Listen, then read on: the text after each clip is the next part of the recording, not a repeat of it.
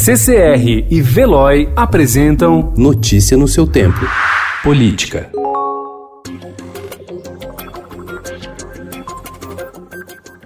Em plena crise do coronavírus, as decisões do principal órgão regulador da área de saúde, a Anvisa, ficaram concentradas nas mãos de apenas uma pessoa, o médico e contra-almirante Antônio Barra Torres. Desde ontem, a agência não tem mais quórum para realizar reuniões colegiadas e, com isso, o presidente Jair Bolsonaro terá um aliado com poderes de decidir sozinho questões como novas regras sanitárias em aeroportos ou autorização para registros de medicamentos no país, no momento em que trava uma queda de braço com o ministro da Saúde, Luiz Henrique Mandetta, sobre a melhor estratégia de combate à pandemia.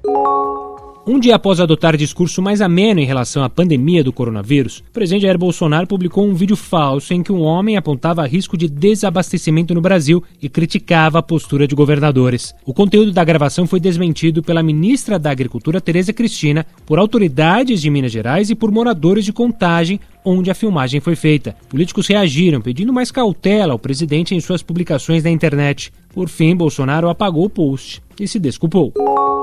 O jurista e deputado federal por São Paulo, Luiz Flávio Gomes, do PSB, morreu na madrugada de ontem em São Paulo. LFG, como era conhecido, vinha lutando contra uma leucemia desde o ano passado. Gomes formou-se pela Faculdade de Direito de Araçatuba em 1979. Também estudou nas universidades de São Paulo, USP, e na Complutense de Madrid, onde concluiu seu doutorado em Direito Penal. Na carreira jurídica, atuou como agente de polícia, delegado, promotor de justiça, juiz de direito e, por fim, advogado criminalista.